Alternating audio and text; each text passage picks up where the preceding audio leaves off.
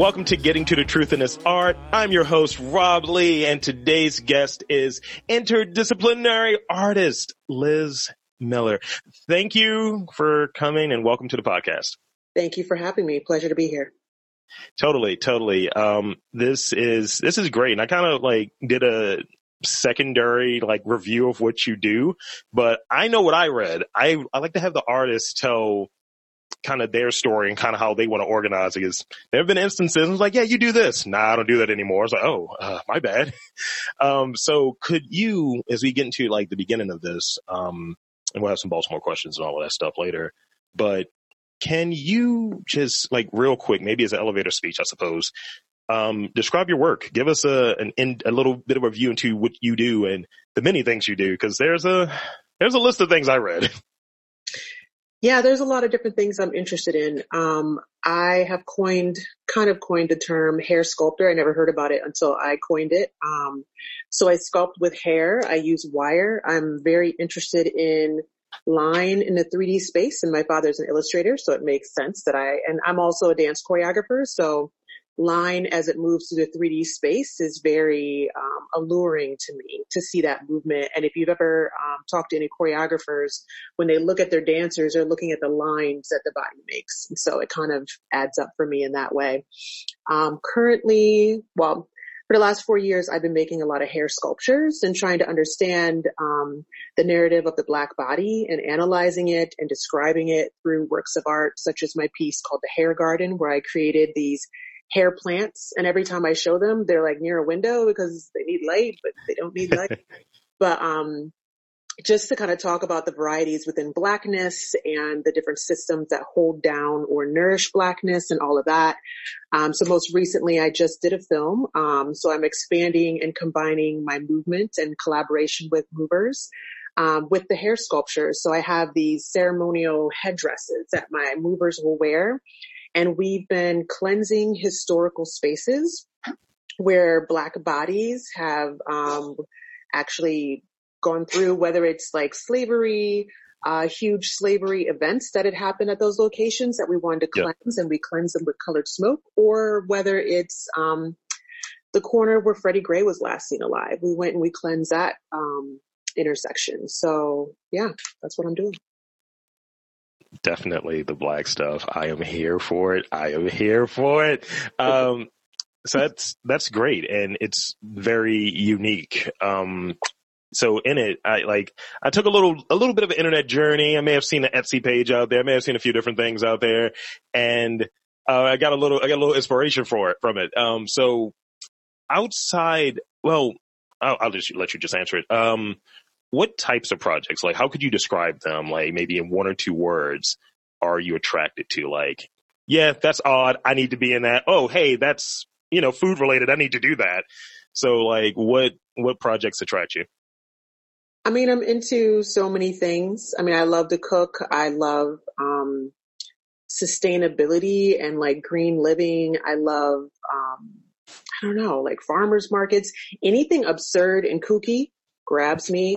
I mean, I'm a teaching artist too, so it's like, um, I prefer to work with kids because kids are strange and they say things that are really funny and unexpected. And I feel like adults have to try so hard to be funny, but kids are so innately unhindered by societal expectations that they just catch you unaware. And I really, um, am enthralled by that. But sculpture gets me excited. I love, um, public sculpture, like the, um, oh God, I'm not even going to remember the name, but the, um, oh, the kinetic sculpture race down at the AVAM that they have every year. And like your, your moving sculpture parade float has to make it through the mud and the hills and the water hazards. And then you have to make it all the way back. And there's like a theme. Like I always go to that because it's so weird. And I just like, I celebrate weirdness and strangeness and inclusivity. That's all the things that just inspire me. Yeah that's that's fantastic. Um, definitely two two things. The the the lines as you mentioned previously. I remember reading like I guess it's maybe it's a memoir, maybe it's his autobiography, but uh, Questlove, and he and I share a birthday. So always kind of like, all right, Quest, I get you, man. Yeah, we on the same wave, brother. And he was just talking about like circles, like that being the thing that he's always been affixed to. So he's like, it was always like records. And then he's like, oh, well, drums are circular. And he's like, math, all of these other things, terrible at. He's like, but circles, that's what, that's how you get me. And I was just like, huh, maybe I'll find my thing. Maybe it's something with recorded audio. I don't know, but that's always kind of the thing that I go after. And, um, I guess second, second observation, I suppose would be the, the thing about kids. Like, yeah, they, they haven't, in my opinion, they, they haven't been like sullied yet. Like, oh, you can't do that or you shouldn't do that. That's not how you do that. And it's just like, it's just like a degree of like freedom and whimsy that they're able to just do. And it's not really, it doesn't really have a governor attached to it. It's just like, it's just really broad. It's as broad as their imagination. And I think as you get older, some people can maintain that imagination and maybe expand upon it. And some people just completely conservative, no weirdness. I enjoy the weirdness as well, by the way. Um, I, I enjoy the weirdness. I like combining things that don't really go together sometimes.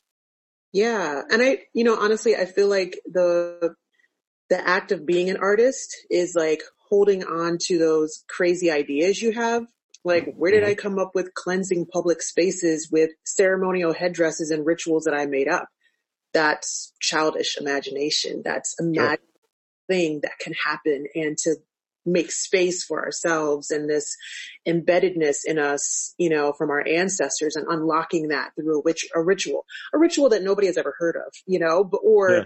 you know, tapping into all of our faith stories, but all that stuff, I'm like, that's definitely like a preservation of that, that inner child who has all these ideas, right? And like as an yeah. adult, no, you got to sell insurance now. And it's like, no, I'm going to create and I'm going to create things that nobody's ever seen before and nobody's ever experienced. And I'm going to encourage the inner children of all these adults to believe and to dare to believe in things that we forgot were possible, you know?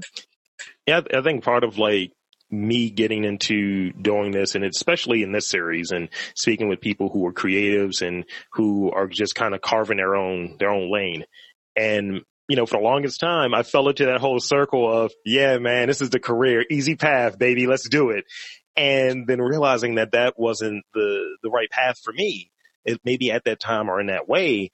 And then as having a, and I feel pretentious almost saying it like that imposter syndrome, but I believe it. So it's fine. Like, you know, looking at what I do in a very artistic sort of way, that's like, oh, you're having these conversations, you're structuring it in this way, and you want to deliver it in this this manner and then having conversations with artists and kind of getting it. And not everyone is able to do that. It's just like, oh, this doesn't speak to me. Well, you, you don't get it. You don't understand it. And too often being in a spot where I have to feel almost like I'm crazy to feel like, all right, I know I'm doing right right now. This is right. Cause this is, this is running counter to, uh, what people think I should do. Yeah. Um, I would second that. Sorry. I just want to jump in on that real quick. We have this, um, I just finished my master's and we have this thing before we go that they're like, what advice would you give to the other people in your program? And I ended up just saying, if you are not saying to yourself regularly, who do I think I am to make this work? Like, is this crazy? Then you're not pushing the envelope far enough. You should be pushing the envelope far enough that you don't fully understand it as you go, when it's a conversation with the work. The work is informing you and you're informing the work and you're having a conversation with it to see what is coming up. Like even when I'm making my work, I don't actually know what we're making, but when I look at the footage, I'm like, this is what's coming up for me. I didn't know that this was in the work, you know? So just like you were saying, like, who do I think I am to do X, Y, Z? You're on yeah. the exact right path because it's an amazing forging of this, this journey that you're kind of making up as you go, right?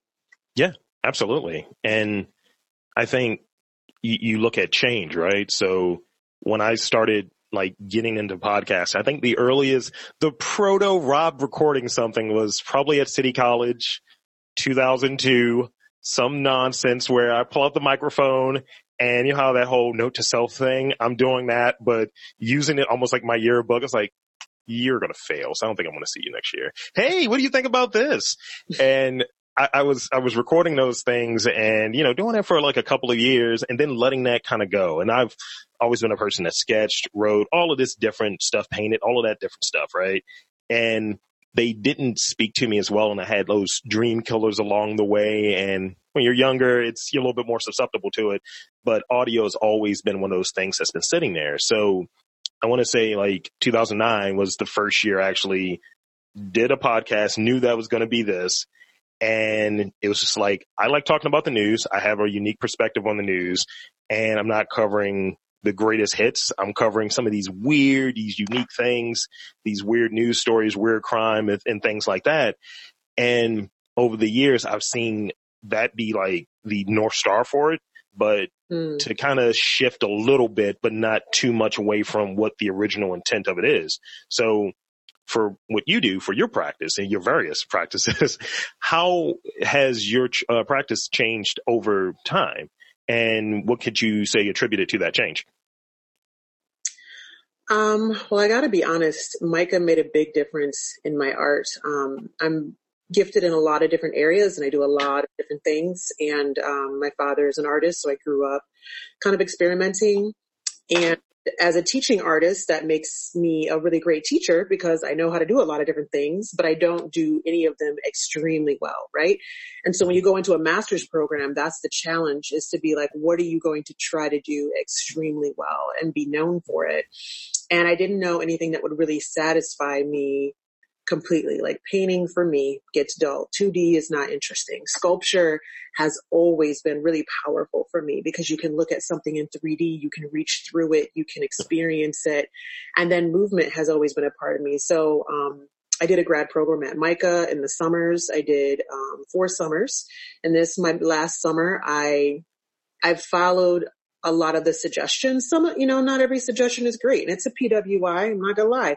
They don't get half my work or they ask questions that don't make any sense because they don't have the lived experience of being a person of color. So I'm kind of like, no, no, no, maybe yes. So some suggestions really panned out and were really fruitful. And the moment my headdresses were being worn by people and then we tried using smoke bombs and we tried using specific locations where and i mean some of these things i came to myself but uh, and i have a really great mentor um fabienne lesueur is out of new york she's just really powerful with her um, suggestions and titles she suggests and just little nudges in different directions. And she's just a really great mentor for me. And I also had another mentor, um, Renee, um, Vanderstout through the program and they just helped nudge me directions I needed to go because I had ideas and I just didn't know, well, where do I go from here? These are, this is great work. Nobody else is doing this, you know, right. where do I go? And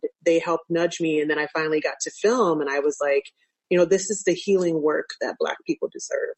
You know, this is the work that we need to unlock the rest of this magic that is already in us, right? That is hidden, yeah. that is embedded, that has been pushed down by all the messaging we get, the, the messaging that is anti-blackness every day, like whether it's just videos coming up on our feed, right?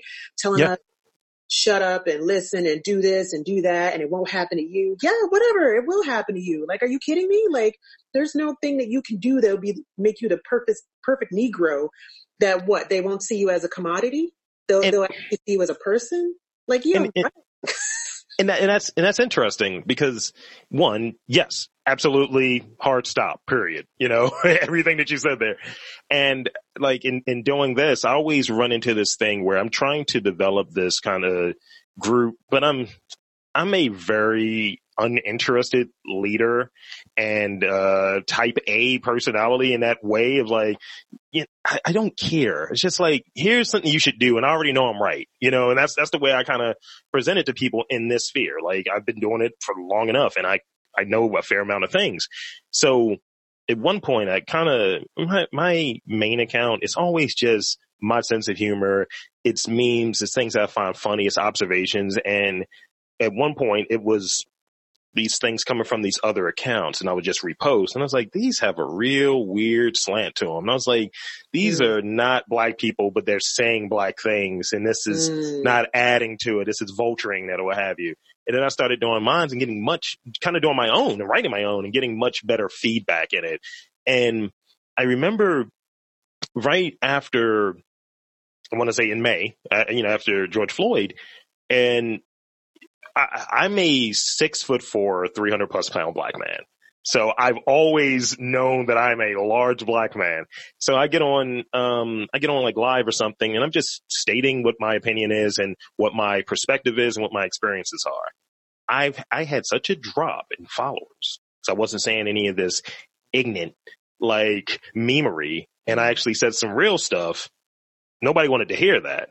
And then like after kind of doing a little bit of a tour and being on other podcasts, you know, I'd be on these different shows and I think I have crossover appeal. I could be on white shows, black shows, whatever, right? Mm-hmm. And I had this, this dude, he labeled me. I thought it was really funny. He was like, you know, militant podcaster. I was like, militant? I was like, oh, now I'm just going to be militant now. I was like, you want to see a scary black man? You can get one. Right. And what does that even mean too? Like, I don't know. Yeah. It's, it's, it's interesting. Yeah. It's very complex and sorted. hmm So that I, I, think it kind of back back doors into this next question I have. Um, and you touched on it, but maybe ex- expand if you like. Um, what are some of the major themes of your work? Hmm. Um, major themes of my work, obviously the black body, um, the conversation surrounding commodity and as far as not not restoring humanity. There's always been humanity obviously embedded in the black body, but unlocking more of its humanity and unleashing um, more I don't, I don't know i'm like not finding my words at this moment but like that that liberation that needs to come from within that doesn't need the permission of the colonizer and to take up space and to take up extra space because it's fucking owed to us and all of that. Um color, line, richness, um, transformation, all of these things, ritual and ceremony, all of that is embedded in the work. Even the um, the pieces that when they're not being worn by somebody, when this headdress is hanging on the wall, it holds space for a body, and so there's ties to ancestry for me when I look at the pieces. Even though it's using you know modern day fake hair, there's yeah. ties, especially in those historical spaces, to who walked there, who was transported over that space that did not have the rights to their own body, didn't have the rights to their own lives, or even their own children that would be born. They didn't have the rights to them or their family members, and their their livelihoods were stolen for generations and were expected to just pardon those crimes. You know, and that like I just I don't know. I'm a really sensitive person, and so like when I think about it, when I reach out with my heart, I'm like, can we hear their voices? Can we hear their cries? Can we live our fullest lives for them? You know, and to unlock some of that and to, and to feel the depth of that, that we've got to push, we've got to strive and we've got to live our fullest lives and we've got to demand more for the next generation. You know, being a teacher, it always makes me think of my black and brown babies in the classroom and they deserve more. Like I don't want to read a headline about any of my children you know, yeah. I see them thrive. I want to see them like, dang, so and so has a company. my baby, you know, like that's what I want to yeah. feel. I don't want to see some headline and be like, oh my God, I, I got to go visit so and so in prison and I got to see what happened and I got to see if I can help. And, you know, and a lot of times you can't help because you're not in their tight circle, you know? So yeah. Yeah. So in that, um, and again, I, I, you're answering perfectly. Um, and you're actually kind of like covering. You're, you're you're cheating. You're you're going ahead. You're answering other questions. So, uh, um, so maybe maybe in maybe in a couple of words, what role does the artist have in society? Hmm. You know, I got to be honest with this one. I think the artist has whatever role that they want to have. For okay. me, um, I had somebody call me this the other day, and I was really surprised by it. They called me a priestess, and I like one don't like the even close to the name priest, but whatever. Um, I was like, hold on, but a spiritual person because I I am a dancer, but I don't put myself in my films currently, and I collaborate with people. I facilitate. I bring them together. I create art with them. I try to nurture them. I try, maybe the work is healing. Maybe it isn't. I wouldn't call myself a healer in any way, but Um, yeah, that's my answer. Oh yeah. Uh, so let's let's maybe shift it to Baltimore a little bit, because this is a Baltimore podcast, and. you have a unique perspective because you've been here for a while. However, you have relocated here. So why Baltimore? And a- answer that, however, whether it be I decided to move here and then I decided to stay here, or yeah, the art scene here is on fire. It's lit. I don't know why I said it like that, but all of that. yeah, I um I ended up here and I ended up kind of falling in love with the city and getting to know the city. I even moved to DC for like two years and came back and um, not being from here, I think gives me a unique look at the city and to kind of see it objectively. Um, my own hometown, I don't see that way. I, you know, don't have the objective lens at all. And when I go back, I'm like, whoa, this place is up, you know? I love Baltimore for being just honestly so black. That's what I love about Baltimore is that like, I looked it up the other day. I was like, well, how rare is that? Like Baltimore is one of the top five blackest cities in the U.S. I just like saying it like that. I could have said yeah. it but oh yeah, I just think that's so exciting because I think the national average is something like nine percent, you mm-hmm. know, and then like our city is like sixty-two percent, and I'm mm-hmm. like, that is fire. Because if you ever want to know the pulse of the culture, it's got to happen in cities like this. Like you get it in other cities, but it's diluted, it's oppressed, it's ostracized, it's othered in so many ways. And like in Baltimore, like I remember Rachel Dolezal tried to bring her ass to our book festival. And we were like, bring your ass on. We gonna get you. like, how you like, and try to come to our city. And BOPA had to shut it down. BOPA was like, sorry, we messed up. We had to cancel her trip. Like, cause they were like, we need to hear all voices. We were like, not hers. No, we don't. But I just nah. love that about Baltimore. Like the realness is so powerful and vivid and it's not pretentious or fake in any way that I feel. Um, and it makes me question any biases that I have and it makes me confront, um, and, and change my thinking and want to be a part of that changing of thinking for other people as well, which I'm trying to do in my. Yeah. One of the things I get very, like I've been here for forever, for all 35 years. I had to say it like it's a trap song. And, uh, every now and again I'll have friends who are black and do the whole thing. And I'm like, yo, or not, not even that, not even to color, to color it. Just I'll have friends and we may go out of town and someone will notice it's like they can't really pick out what my accent is. So they'll ask, they know I'm not from wherever I'm traveling to. And then my boy, whoever it is, it has been multiple of my friends. They'll chime in. Yeah, we're from Baltimore. I'm like, you're from the county. You're, you're like, don't try to co-op nope. because I've been in the city with you. You're terrified. I go through the druggy areas. I go through mm-hmm. the hard areas because I've lived in them all and I don't care. And, and that's the, that's the thing that I kind of just look at and it's like you, because of, because of the reputation we have, a, I think the reputation and people don't really acknowledge it, but you touched on it. We're a very authentic city. Mm-hmm. And we're a very black city. So that black authenticity is just like stamp of approval. So people will attach themselves to it, but then try to sneak this on the back end. Yeah, it's Baltimore. It's like, get out of here. We ain't trying to hear it. Like at one point, I um, was trying to expand and collaborate with other podcasters, and yeah, I had this white dude that wanted to, hey, can you bring your network over? You got some good content. I was like, eh, I'm not going to do that, but I'll do a show with you, and maybe you know after a little time, maybe it works. We'll see. So we did a show, me and my, my co-host, we did a show for a while and we sold out.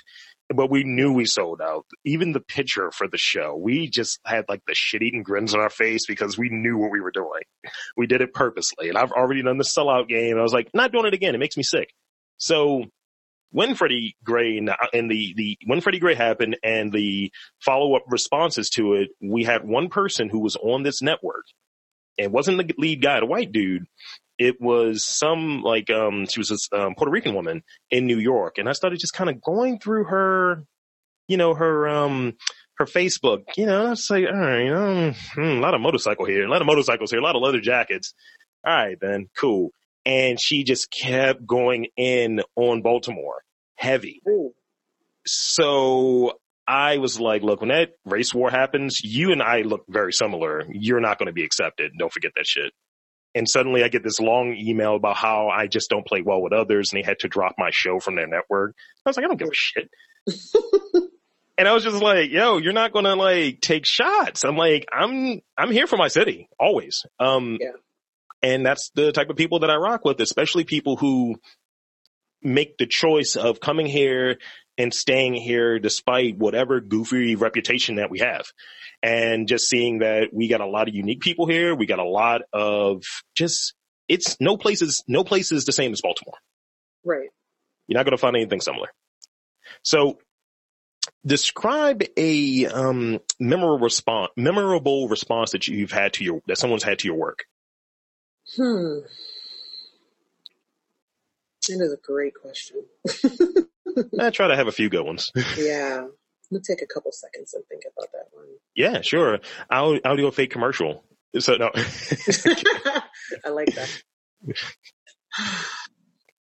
Is uh usually like I, I, think and this is padding. I I, I think mm-hmm. that uh you know when you're when you're an artist sometimes people just do it because they're driven to do their work, whatever their work is, and they're not doing it for other people. But sometimes when you get that, wow, okay, you really like what I do. Okay, that's that feels good. That feels that feels great, and you get that extra layer. Like yeah. as long as I've done this, or even the comic that I write and all of that stuff. When someone goes through it and they look at it and they have like a certain response that they feel compelled that they need to, like they may have my number or they may reach out. It's like, look, I'm going to mail you something to show you how much I appreciate what you're doing, or here's some like cash or something to fund that next issue or whatever, or just endorsing it and whatever. That to me yeah. is like a dope response. Yeah. Well, I would say, um, you know, I originally had this really amazing social experiment plan for my master's and I wanted to kind of have my performers move throughout a gallery space at MICA into Nancy by SNAC next door, out onto North Avenue and back in and try to transform that space. And I wanted to see where people of color would sit, whether they would sit in the gallery to watch or in Nancy by SNAC or outside. Like where did they feel good about themselves and where did they wish to kind of sit together? Cause the MICA gallery space seems very just off-putting in some ways. So I made this film instead because of COVID-19 and I gotta be honest, the response from, I had like a list of 40 names of like community leaders and people that just inspire me with their heart for the city and trying to make a difference. Cause you know, people complain about Baltimore, but I'm like, what are you doing to make it better? You just sitting there looking at the problem, not saying anything. Like I'm trying right. to change tomorrow's youth. I'm trying to make some art. What you trying to do? You know? So these performers or community leaders, I reached out to them because I'm like, I'm not necessarily looking for professional dancers. I'm looking for anybody who's willing to move their bodies, you know, and if you respond to the work and anybody that said yes, I was just really touched by it because I can't pay them. Um, there's probably not going to be any proceeds from the film. Like it's a master's thesis. I mean, maybe there will be, who knows? But like the fact that they're like, this project, it's so exciting and I just want to be a part of it really just made me happy because I was like, well, I got to do an interview with you. I got to film you. You got to wear this headdress. You got to dance on film. I hope you're okay with that. You know, I'm going to have you out in public. And so like I had one guy, he ended up being a professional dancer. He's doing like these big barrel rolls, um, on the street with passerbys walking by him and he's holding a smoke bomb and it's like going off while he's doing these spiral jumps and wow you know, I'm just, I'm lit up and flattered and honored by those performers that would trust me with their image, but would also be willing to engage in this content and to do it with a headdress on. He literally had to hold the headdress while he was jumping and the smoke on the other hand. And I was just like, wow, I'm asking a lot. I appreciate you. so. Pow- powerful multitasking there. The, mm-hmm. uh, and, and th- this will be the last question, and I'll ask you some really rapid fire Baltimore related questions. We got we got to check your, your your crab card or whatever we call it here. I don't know what we call it, but um, I, will say one of my proudest moments as a um as a podcaster and being in this field or what have you, which still feels so so weird. Um, I I want to say last year, almost a year to the date, we had our 10th anniversary show and we were at Big Improv. We did the whole setup and I organized literally the entire thing from posters to all of the stuff, um, setting up how the show was going to be run, being on stage the entire time, which I still have a little anxiety about. I'm like, look, there's a lot of me. I make one little twitch everyone's going to see it. Uh, so, so we're, we're up there and it just went off without a hitch and it, it was fire. It, it, it was a really good live show. It was everything that I wanted. And the, the only thing that was missing, I'll say, and it wasn't in there, but if like in hindsight, I would have probably added it, um, was something from a previous live show. And I think we've only done like five or six. We tend to not really do them, but I want to do more of them is, um, I want to say it was like maybe Christmas a couple years back. We did, we're around Christmas a couple years back. And one of my favorite movies, it's really corny. It has its issues, but it's Rocky Four. Uh, you know, and it came out the year that I was born. So I have some predilection towards it. And there's a song in it called No Easy Way Out. So at one point I started playing that and other people that were in the audience started singing. And I was like, this is why I podcast. I was very happy and very pleased to be able to geek out briefly and enjoy that really, really corny movie and song. So I say that to say this. What, um, and, and maybe you've already covered it, but what is your proudest moment as an artist? So I would say, honestly, my most recent proudest moment is graduating with a master's degree. Um, I think like when I look at my peers and I look at my mentors and the staff and what we go through um, in a master's program and yeah, and we subject ourselves to the scrutiny of our peers and 45 minute crits and people let you know what's clear, what's not clear. And it's opinion in some ways, but it's also objective in a lot of ways. Like if somebody feels that way and they're I mean, not that education is all that important, but like if they're an educated person, if you're looking to get into museums, if you're looking into having access to certain spaces, their point of view might actually be, you know, pretty relevant and help you shift your stuff. You'll always have people who are just um, normal people reflecting on your work, and that's gold as well. But it's easier to find those people. So I would just say my most recent being able to cross that finish line felt pretty great. And even making a film, I was just like, I just made a film that was like really powerful and moving and I want to get it in front of more people and I want to have people reflect on it and I want the good and the bad, you know? So yeah, those two things. Well, congratulations on, congratulations on both of those things because those are major achievements. Thank you. Appreciate it. Uh, so rapid fire Baltimore questions and then some shameless plug stuff for you. And you know, I, am a little shamed because, you know, my follicles are like, it looks like I'm, I'm actually bald. I have hair. So, you know, having a conversation with, with a person who's a hair sculptor is very intimidating. Um, so rapid fire Baltimore questions, three of them. Um, all right. So I'm going to give you kind of an easy one to start off with. Okay. Uh, favorite landmark or neighborhood in Baltimore? I gotta be honest, Mount Vernon is my favorite neighborhood. I just, I've lived here for probably 15 years and I can't get enough. It's just really beautiful and really inspirational and it's close to everything. Yeah. Yeah. That is actually my favorite one as well. I feel like I get power from that area and it's like, I go down there, it's like, huh, I'm gonna do something creative here. I'm gonna do something. Yeah. Uh, let's see, let's see. The next one, next question. This is a little bit of a tougher one might be a little bit. It's it's a point of contention for most people. Mm. Where can you find the best crab cake? You're not gonna like my answer. Oh uh, boy. I don't really eat crabs and I don't really enjoy crab cakes. I love seafood. I know, I'm so sorry, but that's why I'm not for Baltimore. Uh, I grew up gonna... in Michigan and you don't eat seafood there. Please don't. Unless it's from Lake Michigan, then you're okay okay, that's going to be an NA, then that's a flag on a play or whatever the terminology is. Uh, go Tigers. I don't know. I don't know what the sports teams are in Detroit, Michigan in that area. Uh, no, okay. it's Lions, right? Um, yeah. Let's see. And, uh, lastly, eh, hopefully, hopefully you're here for this one. I got to take a deep, got to take a deep breath. Um, Disappoint you. favorite snowball flavor? Oh no, best snowball flavor. Best snowball flavor. I guess blue raspberry. Huh. Blue Yeah. raspberry has entered the chat. I see. Okay. Yeah. Okay. All right. Yeah, yeah, yeah. So, uh, because the I've I've heard anywhere from the last episode I recorded, I heard one with alcohol, uh, and I was just like, "Tell me more, tell me more." It's like it's a, a mint and watermelon with like tequila. I was like, "Can we get that? Like, where is this at again?" That's not the curbside stands. oh, it, it is not. Um, the the go to that I've been on recently, and I I wasn't on it for a long time until I want to say probably last year. I had I had a conversation with someone who was out of town, who came in from out of town, and they were here for Artscape, Mm. and it- he the guy was like, "What's the deal with a Baltimore Snowball?" I was like, "Sir, I had to stop myself. I had to stop and pause."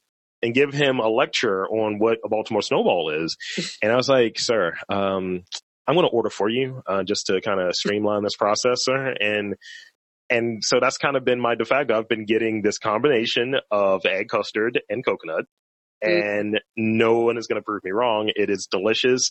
If you try it, you'll fall in love with it. So that's it for me. list. Yeah. I gotta say, I'm more of a gelato girl than a snowball, but it's all good. I respect the snowball culture. It's real. All right. Yes, it's not shave ice. It, it is a snowball. Uh, the ice is different. Um, so yeah, that's all I had outside of anything that you want to plug, shameless plugs, your movie, all of your stuff. Yeah. So feel free. Yeah. yeah, I would say uh, lizannmiller.com is the best way to see a lot of my work, um, as well as my Instagram is pretty lit. I try to update it regularly. Um, so Liz underscore Miller underscore productions um, on Instagram. I also have a page on Facebook that those two are linked. So whatever you follow, that works. Um, I will be having um, my film in a black film festival coming up pretty soon. So you can see it screened there as well as next year I have a big performance coming up and I'm also working on a project about Nat Turner and his whole journey and filming those sites, which apparently are not being preserved. And so I really want to make a film about that journey with a bunch of surprises hidden in there. There's some crazy articles. If you just look up Nat Turner, there's some crazy articles about different things that I plan on investigating and plan on Mhm. talking to the surviving family members of not only his line, but apparently with Nat Turner's rebellion, it was pretty much one family. And there's a guy who's a descendant of that family that has, that is a historian. So I'm looking to make a film about all of that and to preserve that history because it's not being preserved in any way. So That's great. You're doing great things, great work. I am looking forward to learning more. So I want to thank you again for coming on. Up. Sorry, one more thing. I'm working on this other venture. it's going to be on my website. It's going to be on Liz Miller Productions. But a friend of mine and I, we came across this idea that some other people are doing, but we decided to do it in Baltimore, having uh, dinner conversations about race and you being able to book it, having two people of color there that help guide the conversation, that help ask questions. They provide like a lexicon of a lot of different terms. And if you're a person you could be any race, you know, that is interested in talking about race in a safe manner. Yep. It could be, Mhm. you know, if you're like, well, I live in an insular society and I want to ask a lot of questions, but I don't know how to do it and I don't have anybody I have access to. Come to one of our dinners and ask all the questions you want and there'll be a lot of discussion and you can make it a, a yearly thing. A yearly thing that you do where you bring friends and you're like, let's talk about race in a safe way with two people of color that are being paid for their emotional labor. So That's that's great. It reminds me of a bit that I had to do on a podcast when uh, one of my friends asked me. He's like, "So from as a black guy," and I was like, "Huh." So this is where we start off at. I was like, "Can we just call this segment Encyclopedia Black because I'm had to give you everything that you need to hear?" And he's just like, "Yeah." I was like, "So you're you're paying me, right? The Cash App is this," and uh, that's that's how it was. But um, yeah. So again, that sounds great as well, and I am looking forward. I'm follow. I follow this thing. Uh, but yeah, uh, looking forward to it. And again, I want to thank you for coming on to the podcast. This has been a treat. pleasure. And yeah, so f- for, um, for Liz Miller, I am Rob Lee, and this has been Getting to the Truth of This Art.